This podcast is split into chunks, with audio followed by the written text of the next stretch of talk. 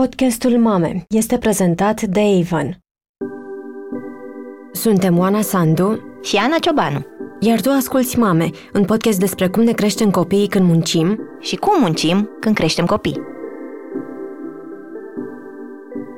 Mama, mami, mami, tati, mame. Ce e mama? Mama copilul este mama. Ana, mai ții minte când voiam să plecăm prin țară în căutare de fanfare?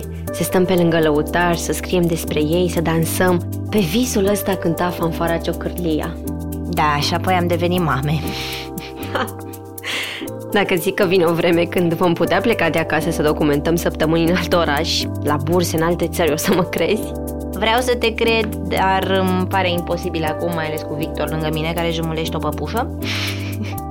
Și pe tine.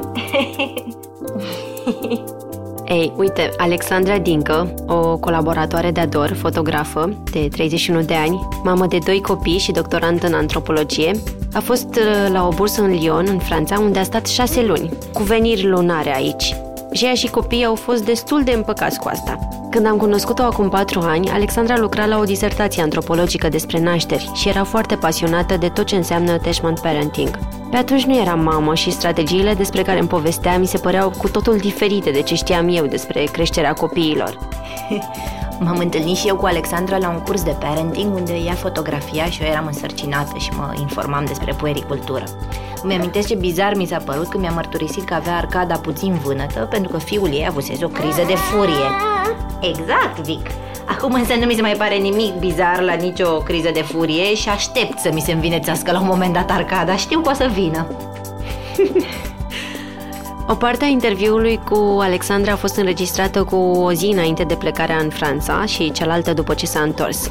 Am invitat-o ca să ne arate o imagine din viitor, să ne povestească cum e viața de mamă freelancer cu copii la școală și nu cu bebeluși, cum i-a fost departe de copii cât timp a fost plecată, ce devine mai ușor, ce mai greu, dar și cum se schimbă relația de parteneri între părinți, după divorț, fiindcă tocmai a trecut prin experiența asta. Mulțumesc că ai venit, Alexandra. Mulțumesc că m-ai adus aici. Înainte de, de o schimbare mare, nu? Da, înainte de o schimbare mare, pentru că mm, nu în fiecare zi ajungi la concluzia că ai copiii suficient de mari încât să poți să pleci șase luni de lângă ei pentru tine, pentru un proiect de-al tău.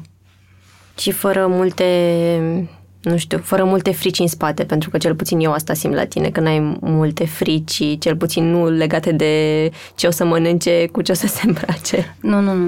nu deși să știi că te încearcă tot felul de sentimente de vinovăție, de... Um, dar uh, cumva e și un exercițiu de încredere. Ai încredere în proces, încredere că ai reușit să le dai suficient de multe instrumente și resurse până acum, încât șase luni să nu fie absolut indispensabilă pentru o gospodărie, ca ea să poată să, să funcționeze și în afara ta. Printre altele, de asta te-am invitat aici, fiindcă ai copii mari și aș fi vrut să știu cum e când ai copii de aproape 10 și, și 6 ani și pe care i-ai crescut uh, altfel, să spunem, așa cum ai vrut tu sau uh, așa cum, cum ai citit în, în ultimii ani, așa cum citesc și eu și mă întreb uh, oare e bine ce fac. Cred că fiecare dintre noi, în momentul în care ajunge să fie părinte, își trece prin etapa în care povestește, băi, eu nu o să fac ai mei. Eu nu vreau să uh, îi spun copilului că trebuie să termine tot din farfurie și altfel nu se poate da. ridica de la masă sau uh, tot soiul de, de lucruri care într-un fel sabotează pe termen lung relația părinte-copil. Și atunci, uh, neavând neapărat uh, foarte multe exemple, pentru că, din nou, acum uh, 10 ani nu erau, nu erau, nu aveai foarte multe resurse. Și încep să citești cărți în engleză și încep să citești bloguri și apoi simți așa că aluneci în panta cealaltă în care încerci să integrezi un set de informații și de teorii de parenting într-o cultură, cum e cea românească, unde se duc așa ca nu ca în perete. Și atunci după ce treci, uh, ești crescut în, într-un stil de control uh, comportamental pe, de tip pedeapsă și recompensă, aluneci în cealaltă extremă a hiperpermisivității și ai nevoie să experimentezi ambele extreme ca apoi să te duci undeva la mijloc și să-ți cauți propriul echilibru. Ideea e că avem nevoie mai mult ca oricând atunci când devenim mame de solidaritatea asta feminină, știi? Ori Mommy Wars, uh, competiția asta la muncă între mame și non-mame, cu mm-hmm. eu pot mai mult, eu pot să rămân peste program, eu pot să-mi construiesc o carieră pentru că nu-mi plâng copiii și nu mă trag de fuste, e un soi de, de răutate care nu servește nimănui, știi? Și o facem pentru că, na, am fost crescuți să ne comparăm, să fim competitivi și cumva ne lipsește empatia asta față de părinți, mai ales când vine vorba de a combina sau de a ține în echilibru relația muncă-familie. Și tu cum ai găsit echilibrul? Când ai știut că vrei să te întorci la muncă? Știu că meseria ta de fotograf are un program flexibil și nu știu dacă asta a ajutat neapărat sau mai degrabă n-a ajutat. Dar cum ai făcut echilibrul ăsta? Mai asta cu programul flexibil e de fapt o capcană. Cred că orice antreprenor sau orice freelancer uh, pleacă de la premisa că, băi, nu că îmi fac eu programul și să vezi ce, mm-hmm. ce mișto. Mai ales ce... dacă e părinte. Exact, mai ales dacă e părinte și uite, petrec timp cu copiii mei și așa. În realitate e o capcană, pentru că ajungi să muncești și la 5 dimineața și la 1 noaptea, în funcție de cum ți se aranjează lucrurile. Și ajunge la, ajungi în punctul în care devine frustrant, pentru că, de exemplu, acum mai toate joburile mele sunt în weekend. Și apoi vine ziua de luni, când copiii se duc la școală și fiecare copil zice, eu am fost cu mama la munte, noi am, fost, am avut oaspeți duminică, iar copiii mei zic, mama a pozat acolo și tata a făcut uh, nu știu ce job, nu știu unde. Și atunci ajungi să fii cumva contra curentului și ajungi să-ți dorești weekenduri libere, pentru că odată ce copiii sunt la școală, deja toate planurile se organizează în funcție de vacanțele copiilor, în funcție de weekenduri uh, și îți dorești un pic de, un pic de mainstream așa în, uh, în programul tău. Iar în ceea ce privește acomodarea, acomodarea e impropriu spus. Tranziția Tranziția, ta... Lia a fost la primul meu job foto cu mine când avea două săptămâni Uh, la trei luni am luat-o în Parlament pentru că am avut un job acolo și îmi amintesc reacțiile wow, wow și mi se părea cumva firesc pentru că la trei luni oricum a dormit absolut to- tot timpul cât am, cât am fotografiat. Dar cât de ușor ți-a fost sau ce te-ai dus să faci și fotografiile în Parlament sau ai acceptat jobul respectiv pentru că trebuia și dacă trebuia, de ce? Sau pentru că vroiai, fiindcă ți era dor de muncă? Cum, cum au fost uh, nevoile tale de atunci referitoare la muncă? Cred că dacă ar fi fost primul copil, nu aș fi făcut-o. Cred că primul copil vine la pachet cu anxietate mult mai mare și vine la... îți apasă mult mai multe butoane, îți activează mai multe frici. Deja la al doilea copil inclusiv febra e ceva care e gestionabil și vine și trece, ori la primul probabil că aș fi fost la spital de la 38 cu 5 în sus. Dar um, simțeam, simțeam nevoia să fac și altceva. Un copil în primele patru luni, din câte îmi amintesc eu că am citit, doarme 18, 18 din 24 de ore. Nu le doarme legat cei drept. Dar uh, e suficient de liniștit încât dacă îl pui într-un sistem de purtare să, să-ți mm-hmm. doarmă acolo skin on skin. Iar dezbaterea din Parlament era tocmai, era un uh, grup de ONG-uri care dezbătea împreună cu niște reprezentanți ai Parlamentului uh, primul proiect de lege cu privire la um, marketingul substituenților de lapte matern. Și atunci cumva și subiectul era de așa natură încât nu am considerat că ar fi, mm-hmm. că ar fi deplasat. Dar avem nevoie de asta, știi? Avem nevoie să mai ieșim și din pijamale și acest ieși din pijamale să nu fie să împingi un cărucior prin parc. Înseamnă să poți să faci și altceva. Nu toată lumea are șansa să... Nu toate femeile au șansa să fie alături de un bărbat care să le susțină din punctul ăsta de vedere.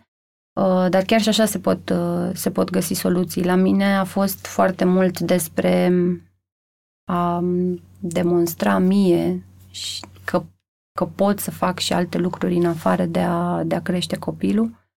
Dar n-aș mai face acum. Dacă aș mai face un copil, aș, uh, nu m-aș mai grăbi atât de tare cu munca, pentru că, vezi, vine frica asta de mediocritate, frica, frica um, că există alți fotografi sau alți profesioniști din domeniul tău care ți-o vor lua înainte.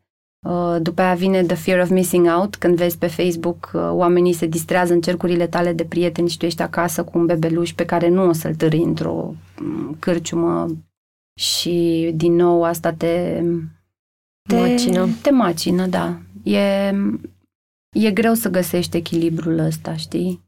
Între, iar, iar ca muncă, e exact ce povesteam mai devreme. Sunt oameni care pot să fie foarte cinici, care pot să-ți spună așa straightforward că, băi, ai făcut un copil, acum stai pe tușă, știi? Dar cred că e și o chestie, e ceva care ține de asumări. De a-ți asuma că da, am făcut un copil și da, în perioada următoare nu voi fi uh-huh. 100% acolo pentru munca mea. Am vorbit cu, cu mai multe mame despre asta sau le-am văzut scriind pe grupuri de mame că e foarte greu să ajungi la asumarea asta, fiindcă poate, mai ales la primul copil, ai vrea să faci de toate sau iei o decizie și apoi te învinovățești că ai luat-o. Mi se întâmplă și mie adesea să-mi pară rău sau să mă simt vinovată că nu muncesc suficient și că stau acasă cu copilul, deși poate ar trebui să fac mai repede tranziția asta spre muncă din toate uh, motivele uh, pe care le-ai spus și tu, că am simt eu o nevoie, că mi se pare că alții o să mi-o ia înainte și dacă sunt la muncă, mă gândesc că ce fac aici? Poate ar fi trebuit să mai stau puțin acasă cu fetița mea. Ai avut uh, momentele astea de vină? Foarte des. Foarte, foarte des. Am, uh, aveam pe frigider, până nu de, nu de mult, o hârtiuță pe care scria The days are long, but the years are short. Pentru că atunci când stai acasă cu doi copii, dintre care unul este bebeluș și unul este toddler, ai senzația că nu se mai termină ziua și uh, apogeul acelei zile este momentul în care ai reușit să-i culci pe amândoi și te târăști cumva așa din cameră în cel mai silențios mod cu putință, sperând că odată ieșită din cameră o să reușești să faci un duș sau să, nu știu, să deschizi o carte dar ce scrie pe bilețel e adevărat, știi? Acum, uitându-mă în spate, dacă aș mai face un copil, clar nu mi-aș propune să fac nimic profesional în uh, primilor trei ani de viață. Atunci când se creează atașamentul, atunci când uh, copilul are nevoie și absoarbe ca un burete toate informațiile de care are nevoie. Pe măsură ce crește, după aia începe să-ți, le, să-ți reflecte. Uh, fiul meu Că așa m-am și prins, de fapt. Andrei are această teamă că nu e destul de bun. Că eu nu sunt destul de bun și când o spune este ca o oglindă. E, e oglinda mea și îmi zice, uite, asta sunt eu, care în timp ce spălam vase cu un copil atârnat pe pantaloni uh, și cu laptopul pe masă sperând că mai reușesc să dau niște mail-uri între uh-huh. timp, uh, mă auzea spunând sau mă simțea că sunt acolo, că nu sunt destul de bună și că I'm so failing at this. Cred că nu există părinte care să nasc, nicio mamă, nu din câte știu eu, care să nu fie avut cel puțin odată sentimentul ăsta că băi, eu dau în bară, că nu sunt făcută să fiu mamă, trebuia să rămân acolo să-mi văd de jobul meu. Ori munca asta, nu știu, eu am, am respins ideea de muncă foarte multă vreme pentru că mă gândeam că, da, copiii sunt importanți, și că există o oarecare libertate care vine odată cu, cu a petrece timp cu copiii tăi. Pe de altă parte, există și o libertate financiară care vine uh-huh. cu, mhm. a, cu a lucra, um, care nu te pune niciodată în imposibilitatea de a te urca în mașină și a pleca până la munte, dacă vrei. Și ăla e un soi de, acela e un soi de libertate pe care abia învăț să-l, să-l descoper și să îmbrățișez ideea că există beneficii și în muncă și prin beneficii nu mă refer doar la recunoaștere profesională, ci la faptul că copiii au nevoie să vadă că munca, atât timp cât îți faci alegerile și ți le asumi și ți alegi ceva ce ți, ce ți aduce și bucurie, poate să fie ceva, mm-hmm. ceva drăguț. Copiii mei urăsc fotografia, amândoi, pentru că o asociază cu plecatul, cu plecatul de, acasă? de acasă. Și asta pe mine mă doare, pentru că cumva mă gândeam că valoarea pe care o uh, modelez în fața lor uh-huh. este că, uite, fotografia e o formă de a te exprima, dar uh, valorile pe care le iau ei de la noi nu sunt neapărat cele pe care noi vrem să le transmitem. Te întorc un pic la perioada aceea când uh, spuneai că ai simțit că eșuezi și de o parte și de alta, și cu munca și cu maternitatea. Și uh, sunt curioasă când, adică câți ani aveau copiii tăi? Cel mai complicat dintre toate momentele a fost atunci când Lia avea cam un an și ceva, iar Andrei avea cam patru și ceva. El era tot timpul furios, un copil foarte activ, um, care ocupă spațiul, umple spațiul cu, cu energia lui, um, care nu se sfiește să taxeze cu gesturi fizice violente um, pe oricine și de cele mai multe ori pe sora lui mai mică. Iar copilul mic într-un puseu de creștere care vrea tot timpul să fie alăptat, pentru că, nu pentru că e foame, ci pentru că de acolo vine confortul emoțional, cu un debut de anxietate, de separare, căci mama pleacă la servici. Și mama care, știi cum zice, că îmi place tare mult asta, uh, Tom Waits, uh, la un moment dat, într-o piesă de-a lui, zice He's balancing diamonds on a plate of glass. E, exact așa e și motherhood. Încerci să ții pe o bucată de, uh, de oglindă sau de geam niște diamante, sperând că la sfârșit uh, suprafața aia nu va fi total distrusă și că nici diamantele nu o să-ți pice pe jos, pentru că într-un fel copiii ăia sunt ceva ce tu șlefuiești. Și mai ții minte la ce lucrai atunci sau... Abia terminasem masterul. Uh-huh. Uh, munca academică și intelectuală în general este total incompatibilă cu doi copii mici. Dacă reușești între două chestii să mai trimiți un mail sau să mai învârți într-o oală, ca să poți să citești un articol de sociologie sau de antropologie sau să asculți și să transcrii interviuri, pentru asta, asta nu merge făcută între două schimbări de scutece și uh, trei piese de Lego. Și atunci uh, lucram noaptea foarte mult din nou dimineața copiii se trezesc la șapte cu așteptarea că tu ai dormit opt ore legat și ești, uh, ești fresh, ceea ce nu ești. Um, e foarte frustrant să fii într-un mediu academic pentru că vezi oameni care au foarte mult timp liber și la un moment dat îți și vine să zici, băi, băgați-vă mințile în cap, nu puteți să vă plângeți că ați fost aseară, nu știu, într-un bar sau că you don't get to complain pentru că nu ai copii. Și la fel de frustrant e când auzi oameni care nu au copii care îți spun, băi, stai așa de obosită. Și tu ești serios, serios, nu ai, nu s-a inventat uh, cuvânt pentru cât de obosit poate să fie un, un părinte, mai ales un părinte care se apucă să, să, scrie un, să scrie o lucrare de master sau o teză de doctorat. Fotografia ajunsese în momentul ăla ceva care îmi plătea facturile, mă duceam cu bucurie la fiecare job, însă nu pot să spun că aveam în minte suficient spațiu pentru creativitate sau că făceam lucrurile așa cum voiam. Ca să fiu sincer, au fost câteva momente în care mergeam pur și simplu pe avarii. Știam ce am de făcut ca să livrez pozele așa cum oamenii se așteaptă să le primească, dar nu era acolo loc de nimic mai mult.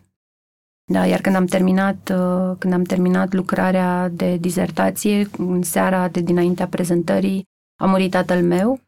Iar asta, din nou, când pui stratul ăsta de doliu peste stratul ăsta de motherhood, este foarte greu de, de asumat. E prima dată când te pui în poziția copilului din nou, adică atunci când te prinzi că ar mai fi fost lucruri de spus mm-hmm. și mhm. lucruri de dezbătut și doare. Um, și asta cumva te obligă din nou să-ți redefinești relația cu copiii, știind că ei nu vor fi acolo tot timpul. Tot ceea ce lași pe lumea asta este felul în care oamenii își aduc aminte de tine. Adică fiecare zi petrecută cu ei. Exact. Și eu tot le spun copilor că, băi, nu o să vă aduceți, câteodată stau pe TV sau pe, uh, pe calculator și eu le zic, băi, nu o să vă aduceți aminte cea mai bună zi de jocuri video, o să vă aduceți aminte cea mai bună zi în care ați făcut ceva cu altcineva. Și cât încă mai am ceva de spus în, în viața voastră și pot să fac ceva cu voi, hai să o facem. Sunt foarte curioasă cum își aduc ei aminte, cum își aduc ei aminte de perioada aia, pentru că mie mi se părea că a fost un dezastru total, dar Andrei când povestește spune, foai, și când am construit nu știu ce iglu și când am făcut nu știu ce și când mama a făcut apa din cadă să fie roșie și apoi verde și apoi albastră și mi aminteam doar coloranții și chimicalele citite pe acele pastiluțe pe care le-am cumpărat și cumva percep, felul în care noi percepem asta uh, nu are nicio legătură cu felul în care ei își vor aminti lucrurile astea.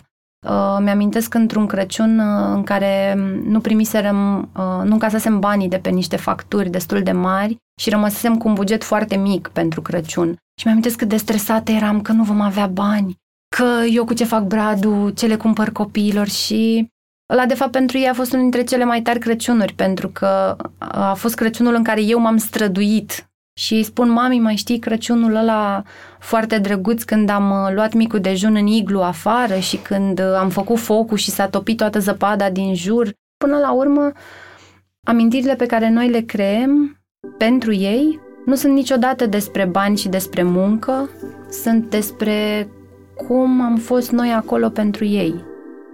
Publicitate. E chiar. Piom.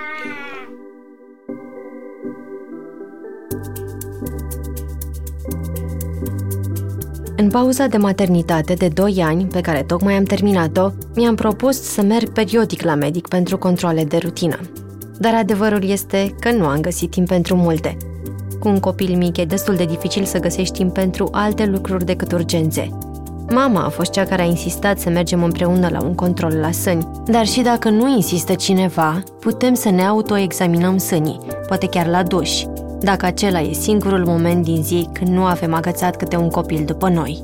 Autoexaminarea se face prin palparea bilaterală a sânului, mamelonului și axilei, unde se găsesc o parte din glanda mamară și ganglionii limfatici care pot fi afectați în bolile sânului. Nu poți da timpul înapoi, dar îți poți dărui timp. Asta face Avon prin campania pentru sănătatea sânilor. Intră pe donează cu avon.ro, prima platformă de crowdfunding Avon din lume. Orice femeie diagnosticată cu cancer de sân sau orice apropiat al acesteia poate scrie povestea și iniția propria campanie de strângere de fonduri. Publicitate. E chiar. Piom. Am chemat-o din nou pe Alexandra în studio după șase luni. Cum a fost pauza asta de maternitate full-time, să zicem așa?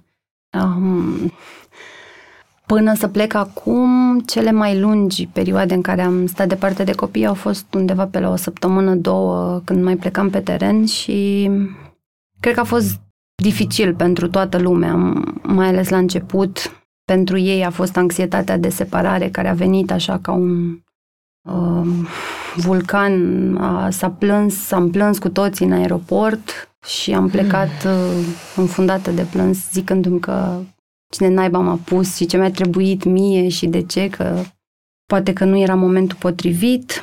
Apoi am început să vorbim zi de zi la telefon, am început să facem teme pe WhatsApp sau pe Skype. Au fost seri când am cântat cântece de leagăn la, la telefon, m-am înregistrat spunând povești pe care ei să poată să le asculte, deși Na, copiii mei sunt mari. Ai zice că ar trebui să fie, nu știu, independenți, autonomi, dar uh, au, uh, au dus ceva mai greu separarea la început, la fel ca mine.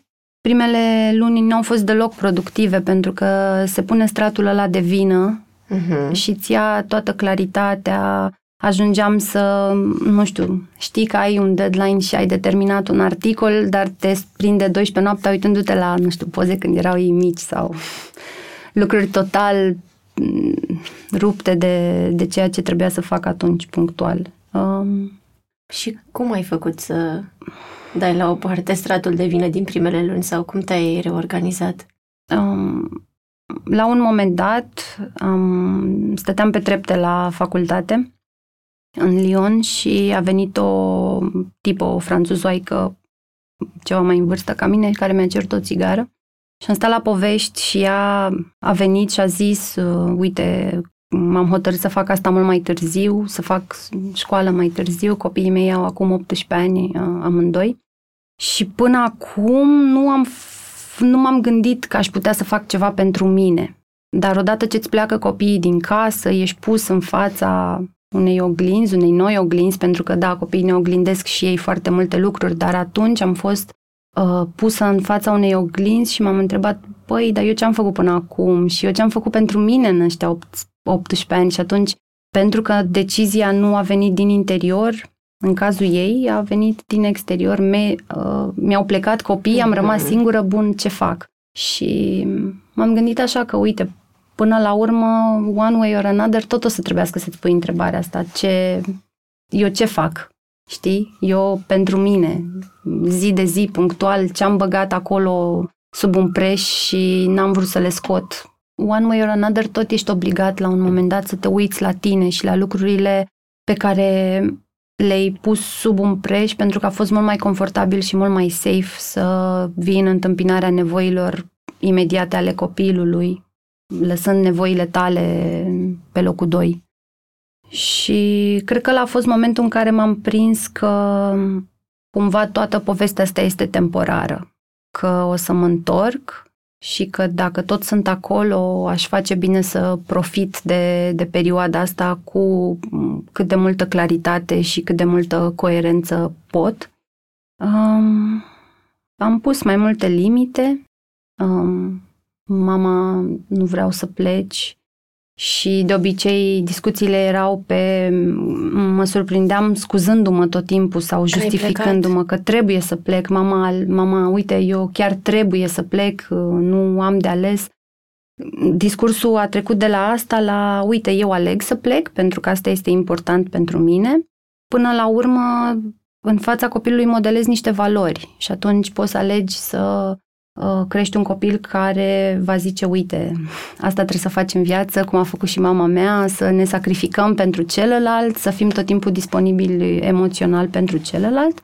Sau putem să spunem nu, um, de data asta aș vrea să iau o decizie care mă pune pe mine în centrul ei și aș vrea să mă uit la nevoile mele. E foarte greu pentru că nu e ceva ce îți vine intuitiv. Dacă ai fost crescut cu Mhm. modele de tip, uite ce m-am sacrificat eu pentru tine, trebuie să faci un efort conștient să spui, nu, uite, eu pot să fiu un părinte mai bun și pentru tine dacă fac asta. Și dovada clară a fost atunci când veneam acasă, dacă știi că ai o săptămână cu copilul și apoi ai o lună în care nu mai ești acolo, în săptămâna aia nu mai contează nici vasele care se strâng, nu mai contează nici că trebuie să... Practic totul se reorganizează și poți să-i dai copilului timp sau să dai relației tale cu copilul timp uh, de calitate.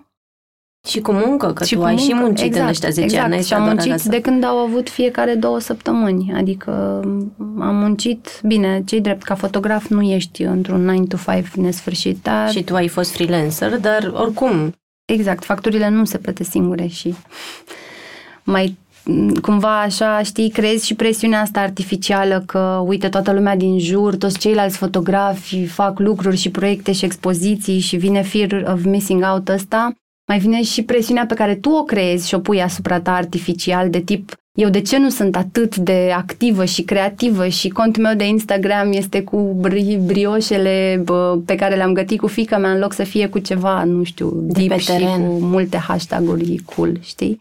Dar e o etapă, o arzi, înveți ceva din ea și apoi m, mergi mai departe și e ok să am poze cu, cu brioșele pe care le fac cu fica mea pe Instagram pentru că nu, nu mai am acum nevoia asta să demonstrez ceva. Nici că sunt, vai, o mamă nemaipomenită, nici că sunt un fotograf. uh, Adică nu mai am nevoia asta de validare neapărat uh, exterioară. Și într-un final, după aceste, nu știu, o lună, două de, de început la, la bursă și după întâlnirea cu, cu doamna aceea, ai început să, să pui mai multe limite și să ai mai multă claritate. Cum, cum au preluat copiii? Adică când le-a devenit și lor uh, mai, mai bine, că mama vine mai rar, o dată pe lună. Um, cred că atunci când ne-am prins cu toții că nu trebuie să trăim într-o relație simbiotică, că e fo- știi cumva la început copilul e foarte dependent de tine și alăptezi și faci co-sleeping și apoi faci adaptarea la grădiniță și apoi continui să îi citești povești seara și rămâne așa o, o conectare foarte puternică. Dar capcana în relația asta simbiotică e că nu mai știi când începi tu și când se termină celălalt. Ajungi ca în orice altă, ca și în relațiile de cuplu, ajungi să nu mai știi când uh, suferința celuilalt nu trebuie să fie și suferința ta. Și când îl, îl investești pe celălalt cu încrederea că, uite, poți să rezolvi singur Tu poți lucruri. să faci Tu asta. poți să faci asta. Nu tu împreună, poți să, nu exact, noi împreună Exact, putem. nu trebuie să vin eu. Da, îmi face plăcere să-ți prind părul în codițe dimineața și e ceva ce mi-aduce bucurie, dar dacă eu nu sunt acolo, tu ai toate instrumentele și skillurile și deprinderile necesare să-ți prinzi singură părul, iar asta este empowering într-un fel și pentru tine, ca individ. Pentru că, na, până la urmă, toți ne creștem copiii cu gândul ăla mic și întunecat dintr-un colț al minții noastre, că îl creștem ca să plece. Ceea ce nu știam uh, prima oară când uh, am înregistrat în, în iarnă, la finalul iernii, uh, e că plecarea asta ta a venit în paralel și cu, cu un divorț și vreau să te întreb cum ai reușit să administrezi perioada asta aglomerată și în relație cu, și în relație cu copiii. Cum ați reușit împreună, de fapt. Da, împreună e un cuvânt bun pentru că nu poți să reușești decât împreună. A fost important să le povestim copiilor că o familie nu se termină odată cu un divorț, o familie se reorganizează.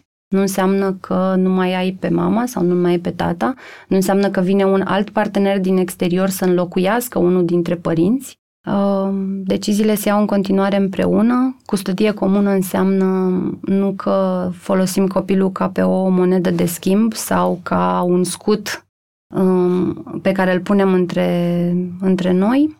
Înseamnă că pur și simplu negociem uh, intervale și negociem perioade în care le este mai bine să fie cu unul sau cu celălalt. Dintre, uneori, nu știu, ai poate unul dintre părinți are nevoie de un an sabatic sau poate că unul dintre părinți se simte suficient de pregătit încât să gestioneze un semestru sau un an școlar uh, de unul singur. Ai avut vreodată gândul ăsta bolnav că după, după separarea voastră și mai ales că tu, tu ai plecat, nu știu, ei o să petreacă mai mult timp cu, cu celălalt părinte și că tu o să pierzi puncte sau... Uh, sincer, nu.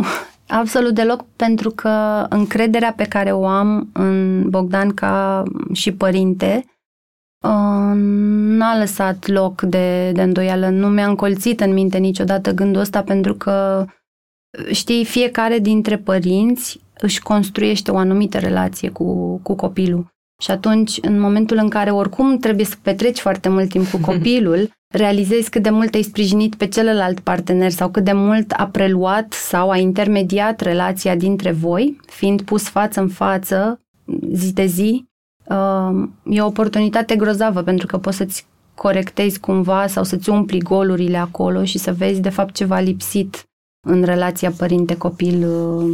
A forat maternitatea la relația voastră de, de cuplu?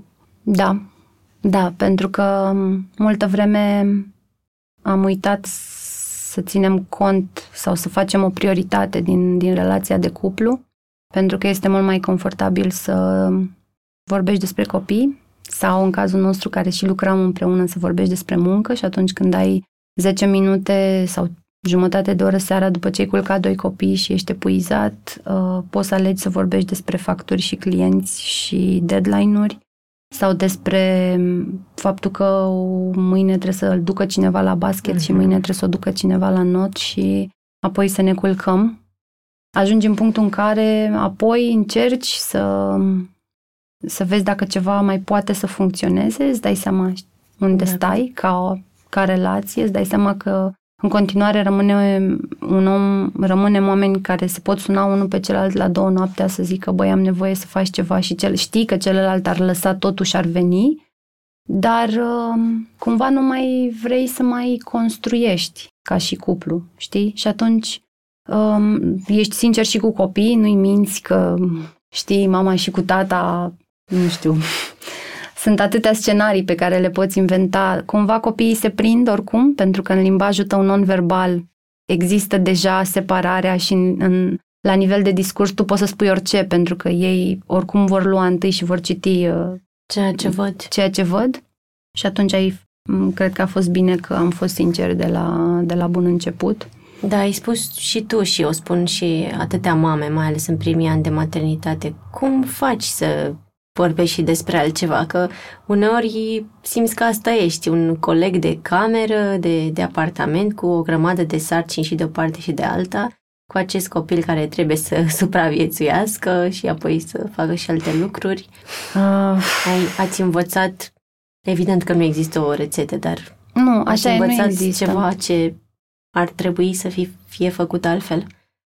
Băi, uite, mă, când m-ai întrebat acum, primul lucru îmi venea în minte cum s-au schimbat SMS-urile dintre noi, știi? Când uh, e- ești în cuplu, Mhm. poți să-ți trimiți chestii faine, nu știu, și un, o expresie sau un gând sau așa. După care discuțiile astea lungi, ușor filozofice, și, uh, devin uh, SMS-uri de tip ia tu pâine, ia tu apă. De ce n-ai luat? De ce n-ai luat? Ți-am zis să ieși. Ți-am zis să iei. Firai tu să fii. Și cumva uiți că de ce te-ai băgat în toată Mhm. povestea asta de la bun început, pentru că să vrei să faci un copil cu cineva, de fapt înseamnă să îl investești cu o încredere și cu o, nu știu, Majoră. majoră, da. Pui acolo în, împreună cu el tot, dar cred că marea capcană, pentru mine, din nou, că nu există rețete, a fost um, tipul ăsta de relație simbiotică cu copilul. Copilul vine și vindecă multe în tine și ți apasă butoane și devine pentru, pentru părinte un trainer de dezvoltare personală, dacă vrei, însă pentru tine ca mamă, pentru că universul tău gravitează foarte multă vreme în jurul copilului, ajungi să crezi că nu mai e nimic dincolo de asta. Ajungi să, de fapt, ajungi să nu mai vezi pădurea de copaci, știi? Când ești băgat acolo. Deci ajungi să nu te mai vezi pe tine. Ajungi să nu te mai vezi pe tine și ajungi să nu vezi că ai și alte nevoi în afară de uh, a te simți un părinte bun sau de a oferi suport și sprijin copilului. Ajungi să nu-l mai vezi pe celălalt, ceea ce e și mai complicat pentru că celălalt are și el nevoie să fie văzut și dacă nu-l vezi, cu toate lucrurile bune pe care el le face și pe care le aduce în, în, în dinamica asta a familiei, ajunge și celălalt să se simtă foarte descurajat, să își caută nevoia de a fi văzut poate în altă parte. Mă întreb dacă nu cumva are legătură și cu istoricul nostru de cum suntem în relații, ce am învățat de la părinții noștri. Uite, învățăm acum cum să vorbim cu copiii, cum să-i ascultăm activ. Dar ne e greu, că trebuie să citim cărți pentru asta, uh, să ascultăm uh, să diversi consultanți în parenting, să mergem la terapie și să mai încercăm să facem asta și cu partenerul e deja o, o doză foarte mare de Exact, muncă. Dar exact. poate asta ar trebui să facem, să-l ascultăm activ și pe celălalt de Și lângă pe- noi, nu exact. doar pe copil. Exact. Știi, până la urmă, dacă fericirea, mă rog, whatever that means, dar dacă, să spunem, calitatea vieții este dată de calitatea relațiilor pe care le ai, Mhm. um, cumva trebuie să-ți alegi bătăliile, știi? În ce relații vreau să investesc? În relația de cuplu, în relația cu părinții mei, în relația cu copiii mei. Asta este nucleul, asta este suma relațiilor pe care vreau să le cresc. Cum în cazul meu, mama n-a zburat niciodată cu avionul și mă hotărăsc să fac un weekend cu ea undeva, Mhm. pentru că asta va întări relația mea cu ea. Așa pot să investesc și în, uh, în relația cu partenerul, pentru că cumva noi valul ăsta de parenting vine și zice, știi, copilul, copilul, copilul, copilul, copilul, Da. copilul. Dar, din nou, având modelele pe care le avem, având limitările culturale pe care, și sociale um, cu care am fost crescuți, uh, e multă muncă. La un moment dat o prietenă mi-a zis că, băi, eu nu am de gând să divorțez. și În ce deși sens? nu era foarte fericită Așa. în relația ei, um, ea știa că eu uh, mă separasem recent și mi-a zis, băi, eu n-am de gând să divorțez, pentru că relația mea cu omul ăsta este atât de muncită, încât gândul că aș putea să o iau de la capăt și să construiesc și să trec din nou prin tot ce am trecut, mă descurajează atât de tare încât prefer să construiesc ceva pe ce baze am pus aici. Ție, cum ți-au fost ăștia 10 ani de maternitate, de, de muncă freelance și apoi de muncă academică, cam de, de 4 ani? Da. Nu ai început uh, masteratul și apoi doctoratul? Uh, n-aș, pune, n-aș putea spune că am gestionat cu eleganță și cu uh, um, uh, dibăcie toată perioada asta. Din contră, la început a fost foarte greu, cu foarte multă frustrare, cu foarte multă învinovățire, ba mai mult cu învinovățirea copilului. Pe care n-am verbalizat-o, dar apropo de gânduri ascunse care ți încolțesc în minte, era, băi, din cauza ta, din cauza ta nu o să pot să fac asta, nu o să pot să dau examenul acum, ci în toamnă, sau... A fost perioada în care am înțeles de ce lipsa de somn era folosită în evul mediu ca formă de tortură, pentru că munceam foarte mult seara. Cred că, de fapt, asta e marea capcană, că am trecut de la It takes a village to raise a child, Știi, când ne ducem noi pe teren și vezi un bebeluș pe care dacă mama are nevoie să îl plaseze undeva, să plece să facă ceva, îl ia mătușa, mamaia, verișoara, bunica, vecina și uite așa, în jurul copilului există această familie informală des, extinsă cu care el se simte confortabil și de asta e nevoie de un sat să crești un copil, dar nu mai găsim noi nu mai avem acum. satul. Știi, unele dintre noi le-am găsit virtual, în grupurile de mame, am găsit sprijin acolo, am găsit uneori umeri pe care să plângem. Dar e virtual. Dar e virtual. Și atunci, evident că schimbarea asta și lipsa satului și lipsa oricăror alt, oricărei um, interacțiuni de alt tip te, te macină în timp, știi? Și, și e greu. Pe mine, pen, pentru mine a fost foarte greu. Acum când sunt mari, Așa. Care e diferența? Cum se văd lucrurile acum Exact. față de cum se vedeau atunci?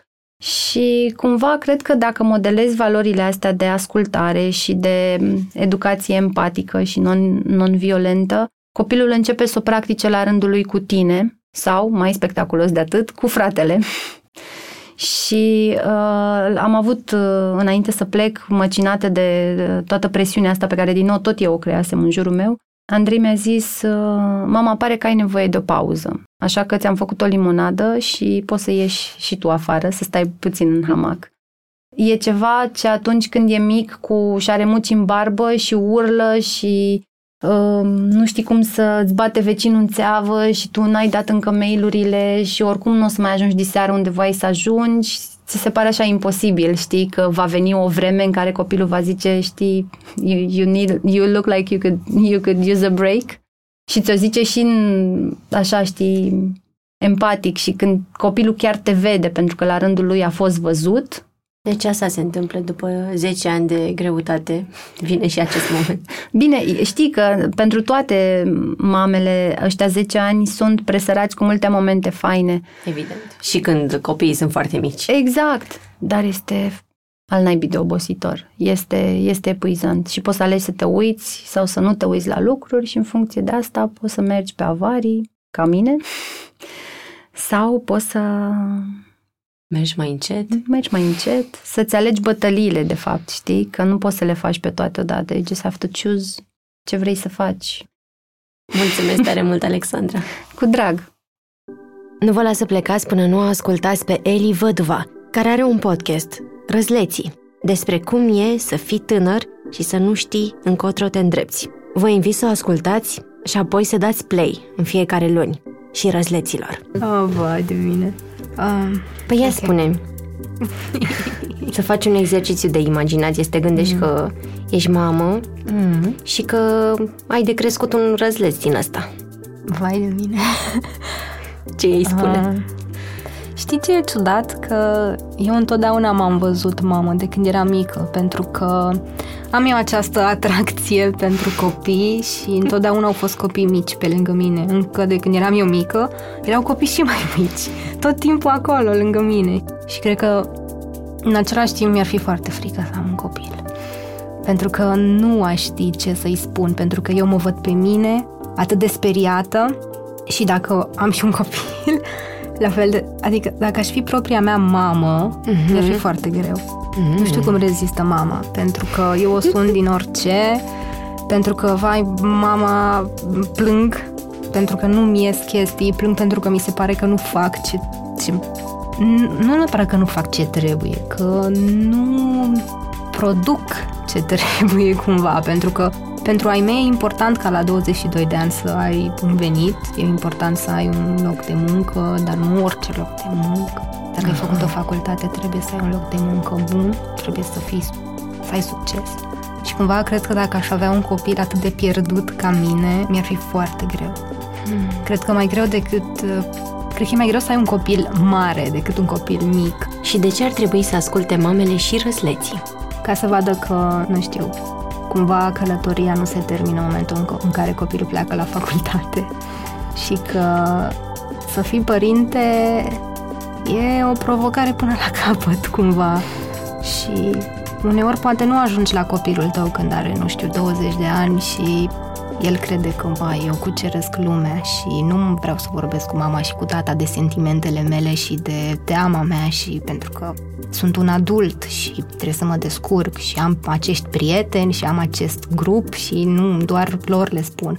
Și părinții cumva rămân așa în urmă, adică eu am observat chestia asta și nu, nu e așa, adică nu, se ter- nu ți se termină rolul de părinte în momentul în care copilul e adult, în momentul în care copilul pare că așa și-a găsit el calea. Nu, pentru că sunt aceste confuzii și sunt aceste frici pe care le porți cu tine în permanență, efectiv. Și dacă nu ai pe ai tăi, nu ai pe mama pe care să o suni și, nu știu, la care să plângi la telefon, mm-hmm. e greu.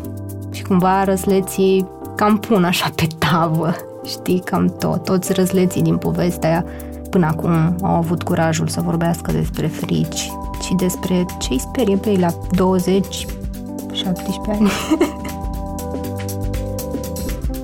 Podcastul Mame este produs de Dor. Ideea a fost a lui Cristian Lupșa. Gazdele sunt Oana Sandu și Ana Ciobanu. Tema muzicală este un musical postcard de Răzvan Gabăr. Editor de sunet Horia Baldea și identitate vizuală Loreta Isac.